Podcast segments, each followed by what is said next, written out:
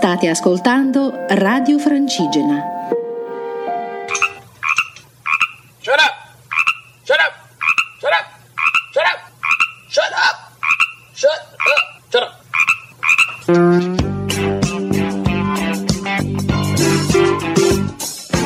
Restiamo animali, trasmissione cruelty free, animalista, antispecista e vegan.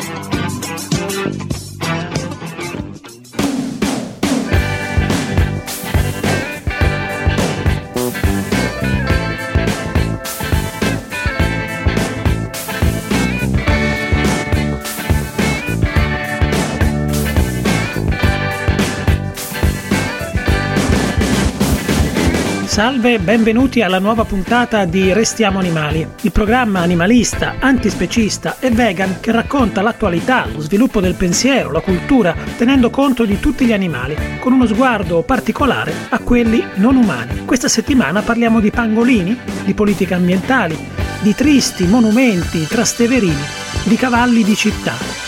Gabriele Palloni, come al solito, ci proporrà una ricetta ispirata agli argomenti della puntata la colonna sonora è a cura di Gianluca Masala.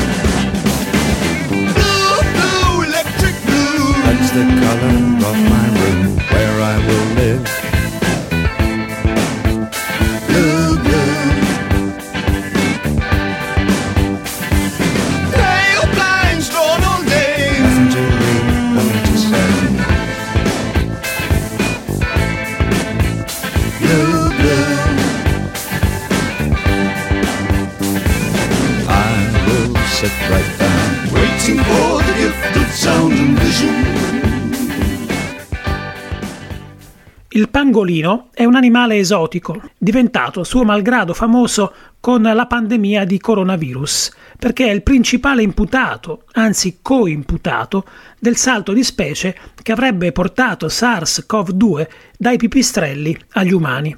Tale sospetto, perché di sospetto si tratta, visto che l'origine del virus è ancora in via di accertamento, è bastato per attirare su questo animale nuove attenzioni non gradite in aggiunta a quelle distruttive che alimentano già da tempo un fiorente mercato nero dei corpi di questo animale. La notizia che vogliamo darvi riguarda l'attivista vietnamita Tai Van Nguyen, che ha ottenuto il prestigioso Goldman Environmental Prize, un riconoscimento internazionale definito usualmente il Nobel per l'ambiente. Tai Van Nguyen è stato premiato per avere salvato dai contrabbandieri oltre 1500 pangolini, richiesti soprattutto in Asia sud-orientale per le presunte proprietà curative delle scaglie della loro corazza. Il pangolino è considerato l'animale più cacciato e trafficato illegalmente al mondo, nonostante sia in vigore da tempo un divieto internazionale. Questa condizione ha spinto l'attivista vietnamita a fondare l'associazione Save Vietnam's Wildlife nel 2014. Questa è un'organizzazione che dispone da tre anni anche di una unità speciale anti-bracconaggio, in collaborazione con il governo di Hanoi e altre organizzazioni non governative. Si stima che dal 2018 a oggi oltre 9.000 trappole letali siano state distrutte da questa ONG e 558 siano stati i cacciatori illegali arrestati. Il riconoscimento, il Goldman Prize, va dunque a un attivista che ha ottenuto risultati importanti in una lotta difficile. Ma speriamo che questo premio e l'attenzione che ha suscitato sulla sorte del pangolino serva ad accrescere le forme di reale, concreta protezione per questo sfortunato e simbolico animale.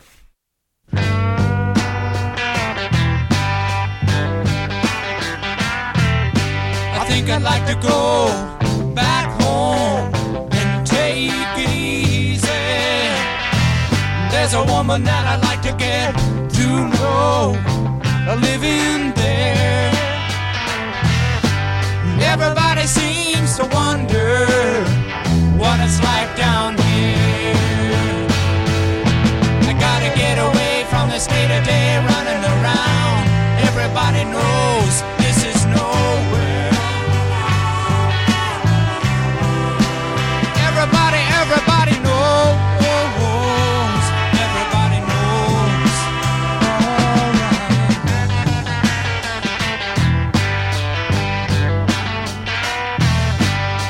Every time I think about back home, it's cool and breezy. I wish that I could be there right now, just passing time.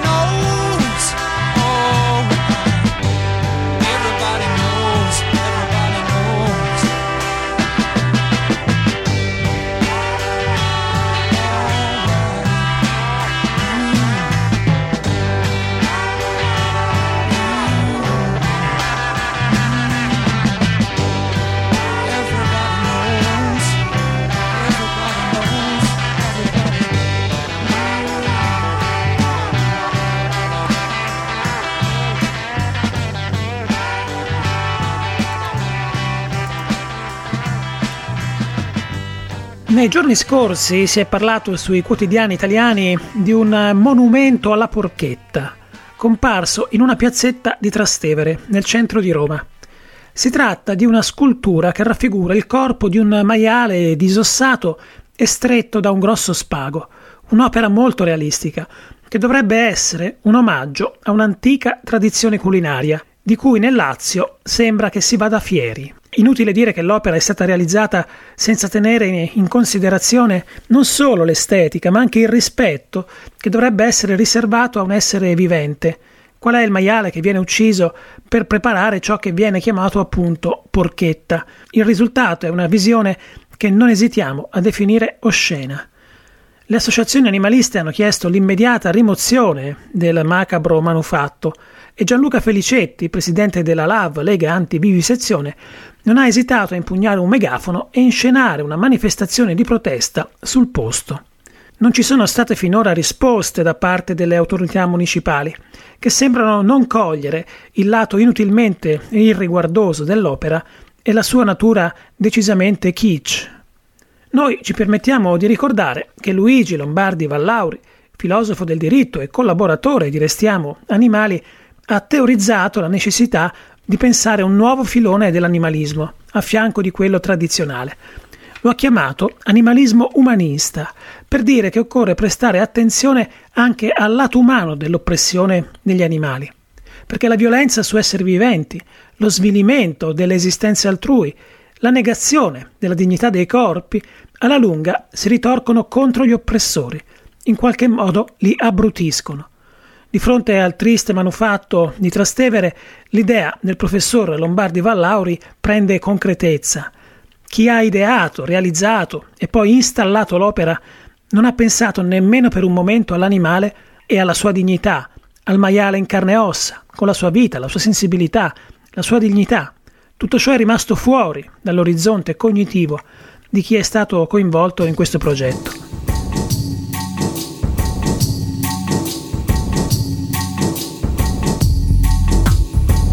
Certo, in fondo non è una sorpresa, perché le vite degli animali, o almeno di certi animali, visto che altri entrano invece nella cerchia dei degni di considerazione, le vite degli animali nel pensiero corrente sono vite che non contano e possono essere non solo annientate, ma anche derise a piacimento.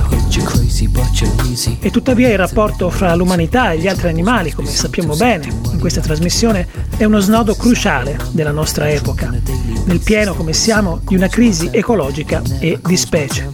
Da questo punto di vista, la porchetta di Trastevere, più che un omaggio a un'innocua tradizione, come sostengono le autorità, è un piccolo monumento all'immobilità del pensiero.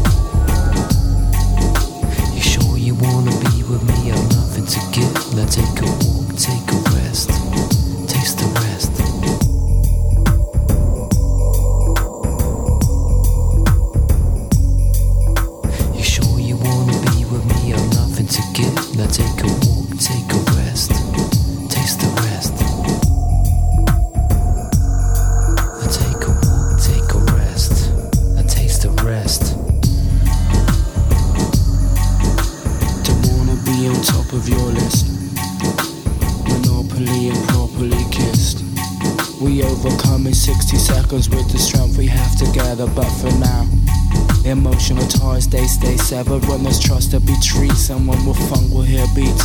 Karma coma, Jamaica and Roma, karma coma, Jamaica and Roma, karma coma, Jamaica and Roma, karma coma. Jamaica and Roma.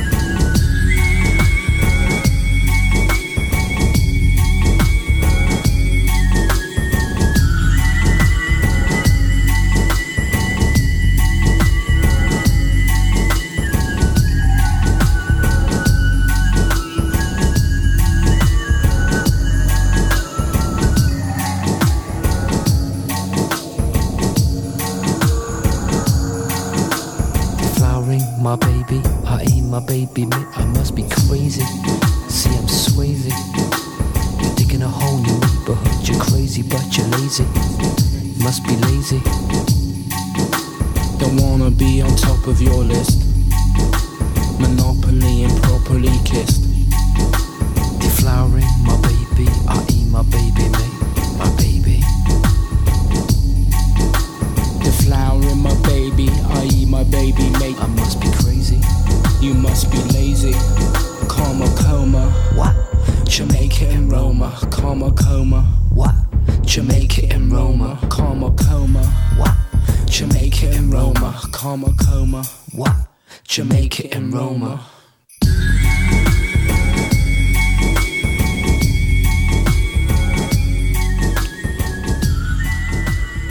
Nei giorni scorsi le cronache a Firenze hanno riportato la notizia di uno strano incidente in Piazza Signoria. Le auto di servizio della ministra degli interni Luciana Lamorgese in visita alla città sono state urtate da una carrozza trainata da un cavallo, un fiaccheraio, come si dice a Firenze.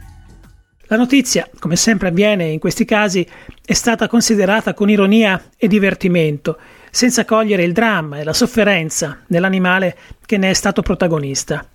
Ora Italian Horse Protection, la maggiore associazione italiana specializzata nella cura degli equidi, ha lanciato una petizione per abolire le carrozze turistiche della città. L'azione è legata proprio all'incidente in Piazza della Signoria, al cavallo che ha trascinato al galoppo la carrozza fino a centrare le auto della ministra. Quello che è stato raccontato come un incidente dovuto alla furia di un cavallo imbizzarrito, sostiene Italian Horse Protection, in verità porta ancora una volta alla cronaca le condizioni con cui sono utilizzati questi animali. Le carrozze, dice Sonny Richichi, presidente dell'associazione, sono una forma di sfruttamento ormai inaccettabile. La tradizione di trasportare turisti in carrozza per le vie del centro di Firenze costringe i cavalli a un'attività forzata, in un contesto del tutto inadeguato, insalubre e pericoloso, come è quello urbano.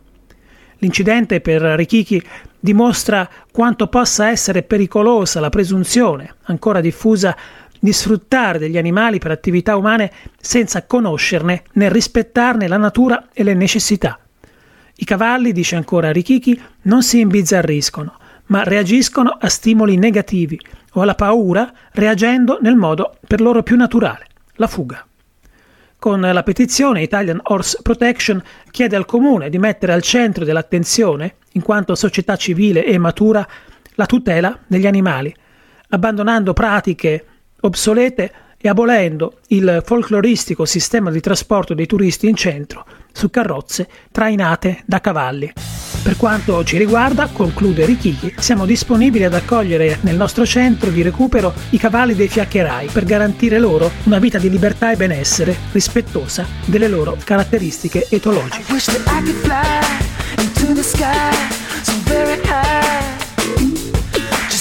I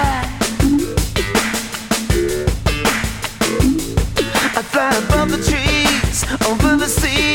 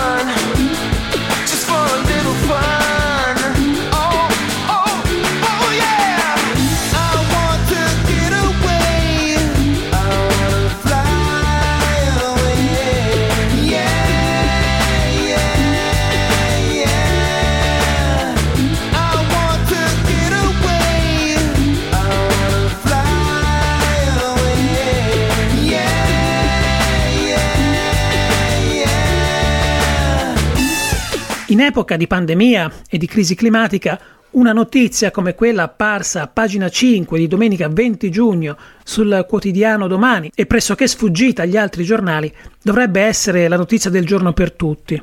Ma tant'è. Le emergenze, per quanto evidenti e gravissime, non sembrano scuotere più di tanto il nostro sistema dell'informazione. Di che cosa parliamo? Dei risultati della più grande spedizione scientifica mai fatta in Artide. Si chiama Mosaic, è durata due anni, ha coinvolto 300 scienziati provenienti da 20 paesi diversi. A Berlino, nei giorni scorsi, è stato presentato un primo rapporto sui dati raccolti. E il capo della spedizione, Marcus Rex, ha detto la scomparsa del ghiaccio estivo in Artico è una delle mine nel campo minato, uno di quei tipping point che inneschiamo quando spingiamo il riscaldamento troppo oltre. Ci si può sostanzialmente chiedere oggi se non abbiamo già messo il piede sulla mina e innescato l'inizio dell'esplosione. La metafora è molto forte, saremmo già oltre il punto di non ritorno. Ma che cosa è stato rilevato? Che il ghiaccio estivo è ormai ridotto alla metà di quello che era solo pochi decenni fa e che le temperature osservate sono di 10 gradi più alte di quelle registrate dalla spedizione Fram negli anni 80. Nell'articolo pubblicato su Domani a firma di Ferdinando Cotugno si legge che nel 2019 la rivista Nature scriveva che sul collasso dei ghiacciai servono nuovi dati per capire quanto siamo vicini al tipping point, appunto il punto di non ritorno.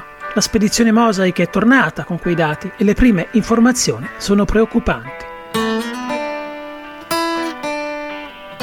Sono state accolte, aggiungiamo noi, con colpevole distrazione.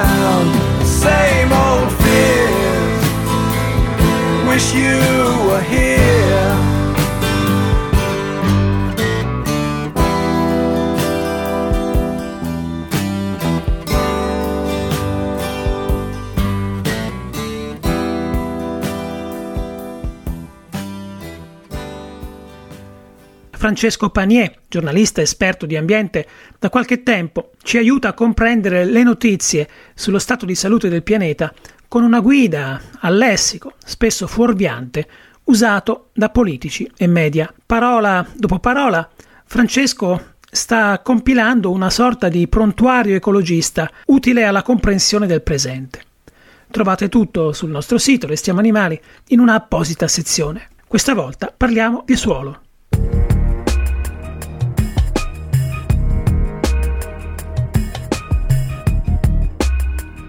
I suoli rappresentano, insieme agli oceani, il più importante serbatoio globale di gas serra e giocano un ruolo chiave nella lotta al cambiamento climatico.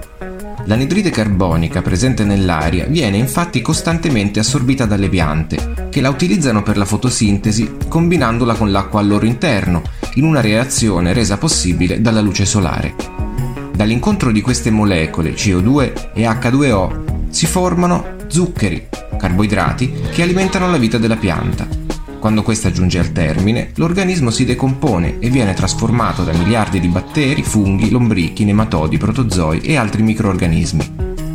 In questo modo, il carbonio contenuto nei tessuti del vegetale viene incorporato nel suolo e ne migliora la fertilità, legandosi ad altri elementi e formando quella che chiamiamo sostanza organica. Una parte del nostro futuro, dunque, dipende proprio da come trattiamo quei terreni che calpestiamo ogni giorno, che utilizziamo per coltivare, costruire strade e capannoni o su cui crescono prati e foreste. A partire dalla rivoluzione industriale, però, metà delle terre coperte da vegetazione è stata trasformata in altro, contribuendo a rilasciare in atmosfera una quantità di carbonio che si aggira tra i 200 e i 260 miliardi di tonnellate, quasi pari alle emissioni generate dall'uso dei combustibili fossili. L'Organizzazione delle Nazioni Unite stima che ben 24 miliardi di tonnellate di suolo fertile vengano persi ogni anno, come se un treno lungo 192 milioni di vagoni portasse via, in una notte, l'equivalente della superficie della Grecia. Anche guardando l'Italia le notizie non sono incoraggianti. Secondo l'ISPRA perdiamo 55 km quadrati di suolo ogni anno, come se costruissimo ogni volta su un gigantesco prato una città grande come Bologna. Il consumo di suolo avviene soprattutto a spese di aree naturali e agricole, ma anche l'agricoltura industriale è un fattore di degrado del terreno. Un corretto uso di pratiche agronomiche, concimazione organica, colture di copertura, pacciamatura e poca lavorazione del terreno potrebbe invece favorire il ritorno della fertilità nei suoli, aumentandone la capacità di stoccaggio del carbonio. Tuttavia siamo ancora lontani dall'invertire la rotta.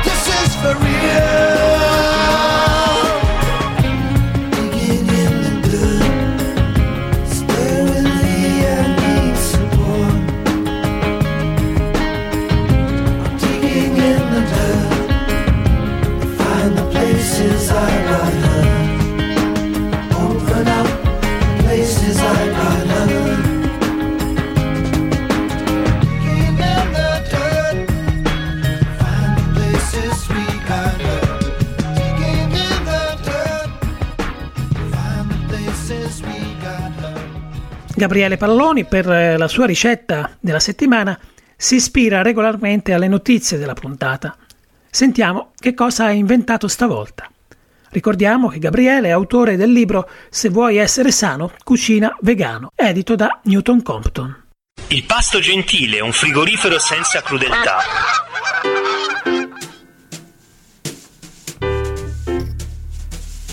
Il pangolino risulta essere l'animale più cacciato e trafficato illegalmente al mondo, nonostante sia in vigore un divieto internazionale, richiestissimo per le presunte proprietà curative delle scaglie della sua corazza.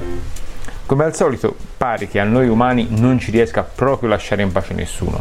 Allora ve la do io una ricetta se siete alla ricerca di una corteccia con proprietà curative.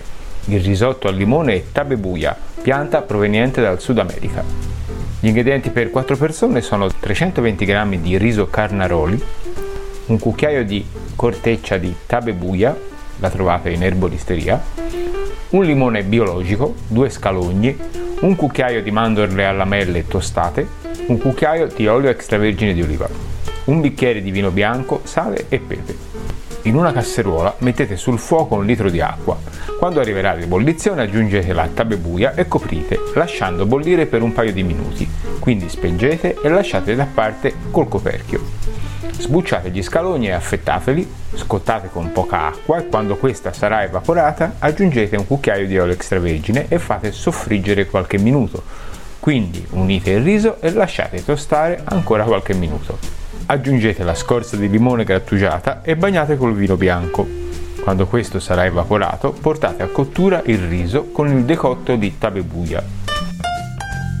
A fine cottura unite il succo di limone e aggiustate di sale e pepe. Distribuite il risotto nei piatti e guarnite con mandorle tostate e zeste di limone sottili.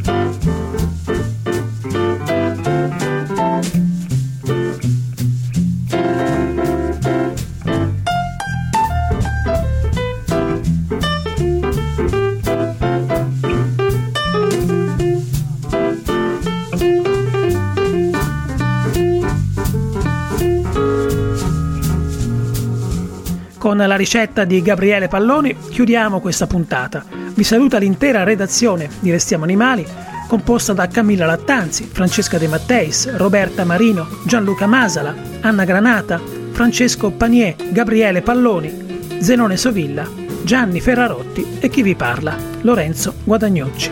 L'appuntamento è fra una settimana esatta, stessa ora, stesse onde.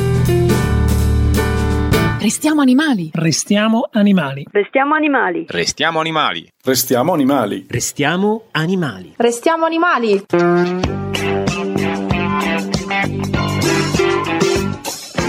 Restiamo animali, trasmissione cruelty free, animalista, antispecista e vegan.